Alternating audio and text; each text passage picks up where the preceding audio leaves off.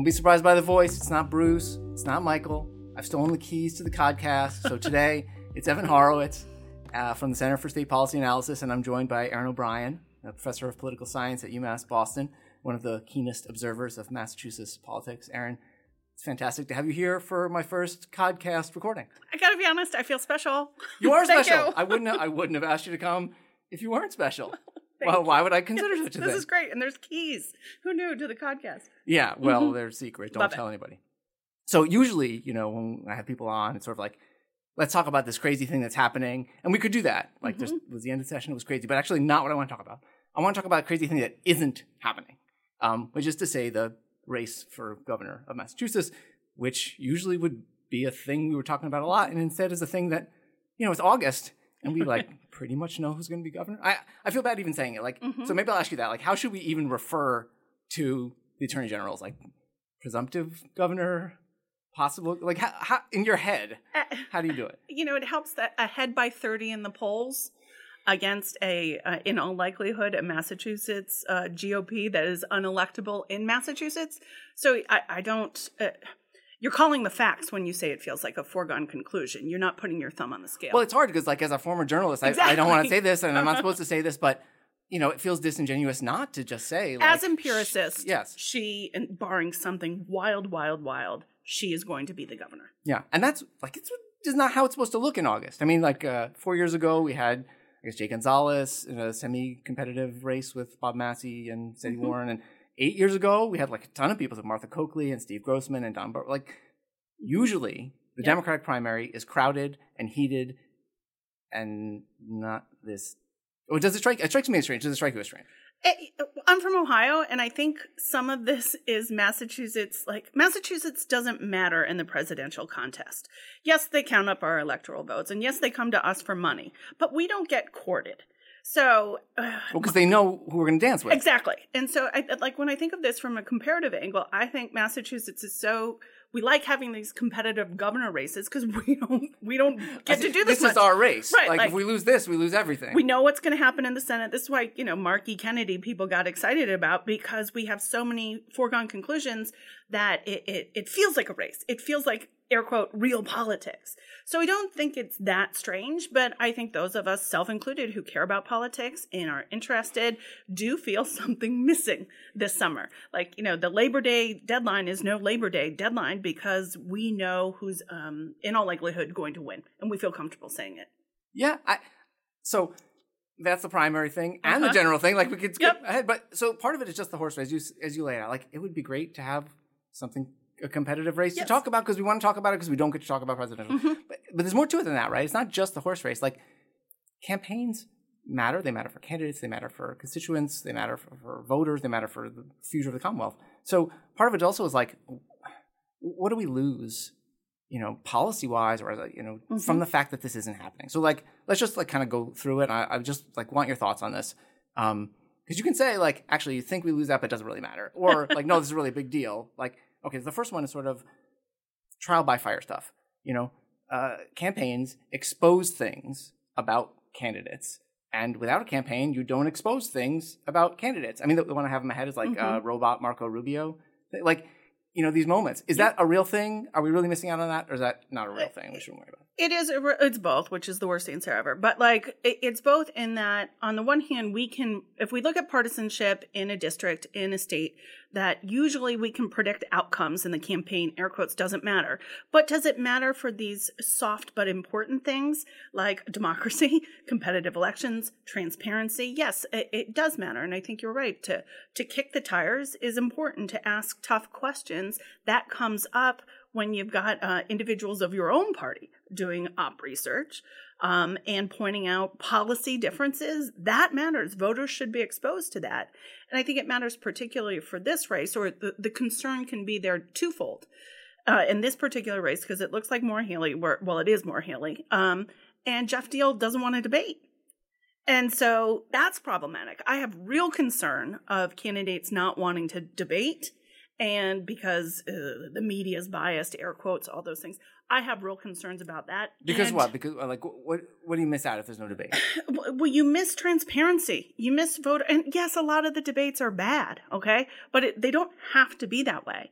and you miss that exposure. You miss hearing Geoff Diehl talk as a Trump Republican, um, saying really, you know, uh, anti-immigrant stuff, you know, anti-driver's license and all those things. You miss that exposure, and even though not everyone hears it, a lot of people do. And so I think the question is how can we have this governor's race and still ask those tough questions that actually get answered? And I have concerns that's not happening. All right. So I mean, you could imagine another forum where these questions do get mm-hmm. asked, but like that's not happening either. So it's not just like a lack. Right. Okay, it could be a very competitive race, um, but candidates refuse to debate. Mm-hmm. That's not that's not the situation. Right. There's no debate. Also, not tough questioning. Is there like is there is there a question you have in your head like wow well, th- here's the thing that we really need to know that we're not going to find out. I mean, as an empiricist, as someone who cares about um, small d democracy surviving, I have uh, concerns about a Geoff Diehl coming in and forwarding um, the mass uh, GOP. Now, it's a long term plan. He knows he's not going to win. He certainly didn't win against Elizabeth Warren. So I think the more exposure of the mass GOP going that way is important. Um, that said, uh, uh, Maura Healey is well known to residents of Massachusetts. Those tires have been kicked. so uh, you, you, feel that way? Because yeah, I mean, I she's well known as candidate for attorney general, and mm-hmm. then as attorney general. Um, is that's the same as being well known as candidate for governor, presumptive governor, future governor, or no? it's not exactly the same, but uh, you know, it, it's somebody most voters know she's not a total outsider. She has been vigilant against the Trump administration. You know, um, when she ran, she ran as an outsider to begin with against Tolman, remember, way back. Yeah. Um, and she did get tough questions from Sonia Chang Diaz, even though Sonia Chang Diaz had to, you know, d- drop out, sort of drop out, you know what I'm saying. It, but Sonia Chang Diaz pushed Maura Healey on progressive policy. Um, and we've seen a lot of that, uh, a more uh, a good liberal versus a progressive in Massachusetts. That particular frame didn't win in this race, and I think the fact that Maura Healey has been able to so consolidate support says something about the strength of her candidacy, and perhaps that people like her policy, or they at least like her because they know she's been a fighter. So in that sense, I mean, it's interesting. I hadn't thought about it this way. You're suggesting like the, the lack of a campaign, right, or the lack of a contest is actually just a testament to her strength as a candidate. Yeah. Like it, it shows actually we, we don't have that many questions. And if we really had questions, there would be a competitive race. exactly. Somebody would get a, in there and yeah, win. There isn't a competitive race because we don't have questions because people do know her and that that's yep. interesting. Yeah, okay. Yeah, you stand are you that? buying it? No, no, I, that's what I'm saying. So now that I've laid it out that way, people. now that I've laid it out that way, are you stand by that? I do. Or did it just come out of your mouth and now? No, I, I, have notes and I wrote it down, so I stand by it. Um, and, uh, well, I always think of the counterfactual, that which is true, but I also think like, what are we wanting for? Like most of us find the national politic deeply problematic, deeply polarizing, not factual based, right? Um, uh, uh, do we want one of those races? Like, are, are, are we are we dying for a governor's race? Um, maybe the I, and maybe the lack of a race speaks to the strength of our candidacy and the not the same taste in Massachusetts for a national politic that most of us think is um, problematic, turns us off, and makes us worry about the future of this country. So I kind of love this because what you're suggesting is like you know my desire for uh, a kind of uh, trial by fire here uh-huh. uh, is like totally misguided um, because your words. You, fair enough. Um, because like it's a reflection of well what it would look like is what you see in campaigns all over the country and those don't look great right if you look somewhere else for where there are competitive campaigns it's not like you're saying well this is bringing out the best in mm-hmm. candidates mm-hmm. the best in people uh, citizens are learning a lot like what exactly am i pining for what's the, what's the exemplar here for right. what I'm pining for in a, in a competitive. And and I, uh, uh, the lesson then isn't we don't need competitive elections. The lesson is that this is really anomalistic that we're talking about because um, the concern of someone coming in who's never been vetted and just walking into office is concerning. I just don't think that's what's happening here in Massachusetts. And the GOP nominee is not electable. We've seen him run statewide against Elizabeth Warren. He's trying to build a Trump GOP long term. That's part of his long term game, but he's not electable. So, yeah, in some ways, I think this unique case that we don't want to overgeneralize from is good news for Massachusetts. All right. Well, just, I'm not done trying okay, to make this all argument. Right. Like you know, you haven't won me over completely. So like, let me let me make another point. I'll try. I'll, try, I'll come at this another way. It's nuanced. All right. what about like honing policy stuff? Mm-hmm. Right. If there were a debate, if there were a campaign, then there would be people saying, well, your healthcare policy, i- I'm making this up. Yeah. Your healthcare policy is garbage. It's lacking this. Your environmental policy is misguided. It benefits the wrong people. Your tax policy. And, you know, it's not that the, the Healey campaign lacks these policies. You can go to the website, you can look at some of these policies, but there's nobody saying like th- this policy is inadequate or exaggerated, whatever it is. That we're missing that. Wouldn't it be good to? Isn't it important to get that? Don't we need to know that? Yes, and that there were debates. Like Sonia Chang, I know Maura Healey didn't do as many as Chang Diaz wanted to do, but there were some debates that were pretty spicy uh, um, between them that pushed on that, that difference between truly, air quotes, good liberal versus progressive. Some of that happened, and the Democratic base responded with, "We want Maura Healey." Um, Well, I mean, that, that seems right, but Right. also it was like really early. Like the number of True. people tuned into a debate so you want a campaign on your timeline? I, on the full timeline. I On the want, full I want the full timeline. I want a campaign that goes through.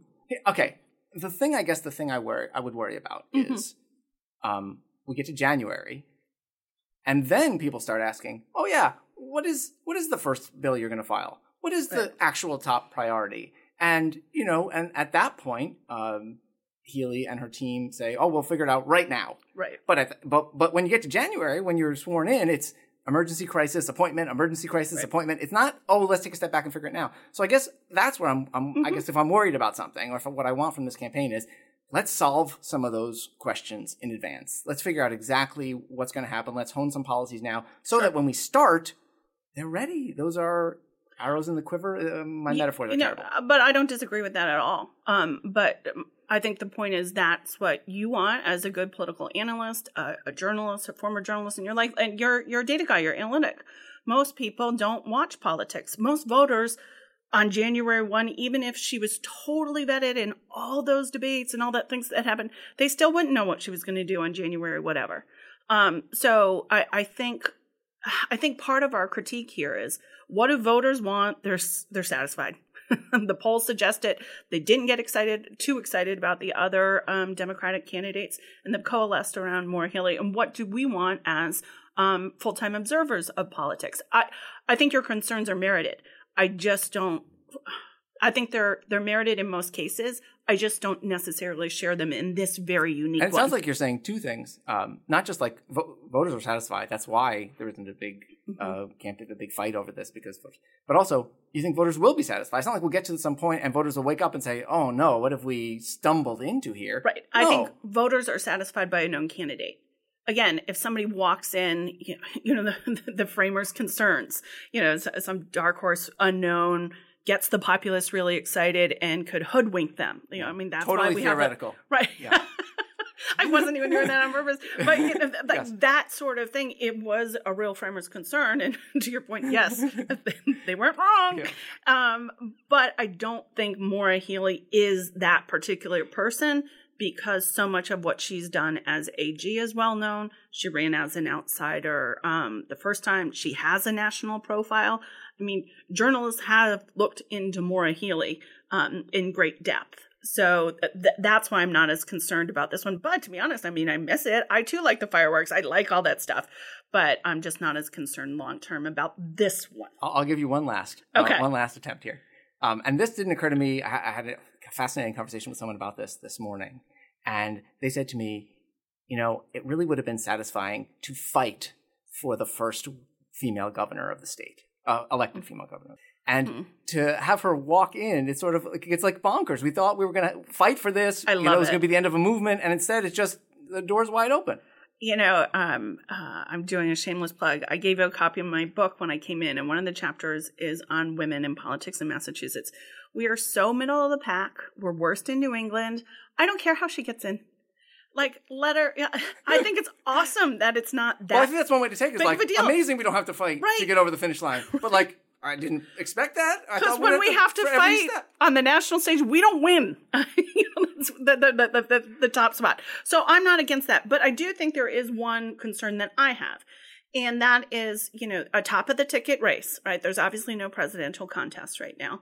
And so when the top of the ticket is, you know, a, a gubernatorial race that's very exciting, et cetera, that gets people to turn out in September and November for these down ballot races. We have really contested lieutenant governor race and AG race that's exciting and things like that. And so I think Some ballot questions. Yes. Uh, the, and so not having a deeply contested governor's race is problematic for down ballot races in turnout. Okay, okay. I, I thought you were going to go the other way and say it creates room for people to think about these other races, right? Like, there's a you don't think there's a crowding out effect where you know you'd be focused on the governor's race if there were a really competitive governor's Sure. race, but instead, don't know why you'd want to, but you could really focus on the lieutenant governor's race, Right. where all where the stakes are super high. Right. And uh, sorry, right, enough no. of me making fun of the state's No, lieutenant governor. well, uh, but say I, I think it's, and I'm making up this number, but um, do you want 50% turnout who haven't paid attention to the lieutenant governor and AG, or do you want 24% turnout who really has? Right. And I think we're going to be in a, a- contest with incredibly low turnout, and maybe they more, are more informed about the lieutenant governor's race and the AG's race. But the cost is not having more turnout. Some And- kind of democratic legitimacy, Yes. how many people are showing up, what do they care about? And like, this is do true. you value an informed but small electorate or uh, a bigger, less knowledgeable electorate? And I, good arguments can be made on both sides, like you said, legitimacy. But you know, it, it's the reason we, you know, uh, the popular kid wins in high school. opposed Well, the ballot questions in Mhm. general, like the theory behind ballot questions is that you're polling citizens, you're polling Yep. voters to see if they believe in it. It's not like you're polling some small subset of dorky politics obsessed voters, which may be what we end up doing. Mhm. I mean, I love dorky politics obsessed voters as like one of them myself, But I was like, mirror. it doesn't mean I want them deciding all the you know Right. ballot questions. Yeah. there is something about yeah i mean that's a whole debate as you well know but you know um, you, you kick it to the populace usually when uh, you know the state house hasn't done anything i'm thinking of like that nurses um, uh, the staffing Yeah, there's uh, a you know, question from, and then oh it's problematic they don't know as much well the, well, the legislature will take it up no th- have they answer no so um, yeah there's ballot questions but i think there's real issues with ballot issues anyway Yeah. um, that aren't as driven. independent of this question Correct. of whether we have a governor's campaign. right our, our not. next session Yeah. Okay. Um, well, we, we will. We'll, come, we'll talk about. There's plenty of time to talk about ballot questions, and since we won't have another one covering the governor's campaign, because there isn't one, we'll Right. have even more opportunity to do this. right Okay, I'll keep going here. I'm never done. The other thing that I want to get answered that is just not going to get answered, I think, um, Mhm. through this campaign is what happens to the what happens to Baker Democrats. Okay, so I'll back up, and so we have had a Republican governor for eight years. Mhm. Um, but we had a Republican governor who was uh, beloved is too strong, but supported by lots and lots of Democratic voters. There's a Mhm. huge constituency of Democratic Baker supporters Yep. in this state. And one of the big open questions, it seems to me, you disagree, uh, you may disagree, um, for the future of the state is like, what happens to those voters? Yep. Where, where do they go? Um, and I thought like we would get some insight into that through this year's governor's race. Seems like maybe not. Well, I you think we there is an answer. Yeah. They're they're not going to vote for Geoff Diehl, right? So yes, like, I mean, I think I think this is right. The, the odds that they break right mhm. and end up uh, voting for you know the current Mhm. Massachusetts Republican candidate Right. party seems really low. Um, I think that the open question is like, is there a center? right. But I think that's a product of what the Mass GOP is doing. I don't think that's a product of um, whether or not we've got a really heated gubernatorial race. I mean, the two are related, obviously, but that that the Mass GOP had you know first or third, depending on the day of the week, uh, most popular governor um, uh, in, in the U.S. and was a major factor in why he decided not to run because of their shift rightward. That is a huge important story, and I, I think it matters quite a bit. Like the the New England Republican, um, that what the Welds, the the Bakers, you know, like I you thought you were going to go way back. The Rockefellers, no. not New England, but Yeah, yeah, okay. But yeah, that, that- that is, uh, you know, that's a constituency. A lot of people think it would be healthy for the polity if there were more of them. Um, and so the the Baker Democrats, you know, the, who vote for Elizabeth Warren and vote for Charlie Baker, Right, like, that's not a made-up yes, thing. no, a not at it's a real all. thing, yeah. not being remotely facetious. That's a sign of a healthy polity in Massachusetts. I think that's a really good sign. But I think it's the Mass GOP that is disrupting that now by going the Trump way, not the, the problem of uh, a not very competitive race. Their willingness to go, the, the Baker Democrats are willing to go to a place that neither the Democrats or um, the GOP is offering them. They don't have that choice anymore, and that's a story about the Republican Party. And you, so I thought there was at least some chance that they would have that choice this time. That somebody would come. I, listen, if I knew a name, I would have been Right. talking to that person and recommending it because I Uh-huh. think there's a huge lane for it. Um, but somebody would come in and say, I, "I'm." I I stand for Baker Democrats, and I'm going to run as an independent, or I'm going to run the Democratic Party. I I don't know where exactly I'm going to run. And I I think that person could win in the in the general. That person, but they they, get out of the they could not get out of the Massachusetts. What what's nine percent of the electorate is registered uh, uh, as a Republican here. Yes, you can pull the ballot, that kind of stuff. But um, uh, uh, that's that's the concern here. I think. Uh, listen, it's a horrific idea to run to uh, for office as an independent. Never works. Stop. Don't do it. That said, hypothetical that we can never actually measure, Charlie Baker is the kind of guy who could have done it. Ironically, not get out of his own um, primary and then win against a Maura Healey, where that's where I think some of the sexism and maybe homophobia, but more the sexism, I think, of Massachusetts politics, why we've been so, so slow to elect women. That I think that stew would have happened, and I think he could have won as an independent. we'll never know. Exactly. It was out so there it's a great hypothesis. Yes. Um, But, and we'll, but, yeah. but, but it could have happened because of your point. You know, 70, 70, 80% approval. A lot of Baker Democrats. And this is a guy who ran and lost the first time. Um, a- a- and so, yeah, they have nowhere to go. Yeah, and that would have been that would have been an interesting government. That would have a been- place to end it. Oh my God, I Imagine would have as loved the it. hypothetical podcast hypotheticals. The Baker Healey, Baker as an independent. Baker Healey Diehl. Healey Diehl. Yeah. yeah, Uh, as the GOP nom. All right. Yeah. So we're gonna end there. Think on that. Chew on that because we could be talking about that the entire summer and fall, and we're not. Um, and that's what we're talking about today with Erin O'Brien, who's the professor of political science at UMass Boston, though who's on sabbatical. So uh, Heck yeah. congratulations on that. Thank you. It's been a real pleasure to talk. Uh, I do want to throw in one um, uh, sponsor uh, today's podcast. Uh, brought to you by Boston Cream Cheese. Uh, Boston Cream Cheese, because who made Philadelphia the frickin' home of cream cheese? That I don't know. Couldn't help myself. Big topic. Uh, Thank you for having me. Oh, it's been fantastic to have you and to steal the podcast for a week. Um, maybe future podcasts with me as well. We shall see. Uh, enjoy yourselves. Think on the Baker Healey Diehl race.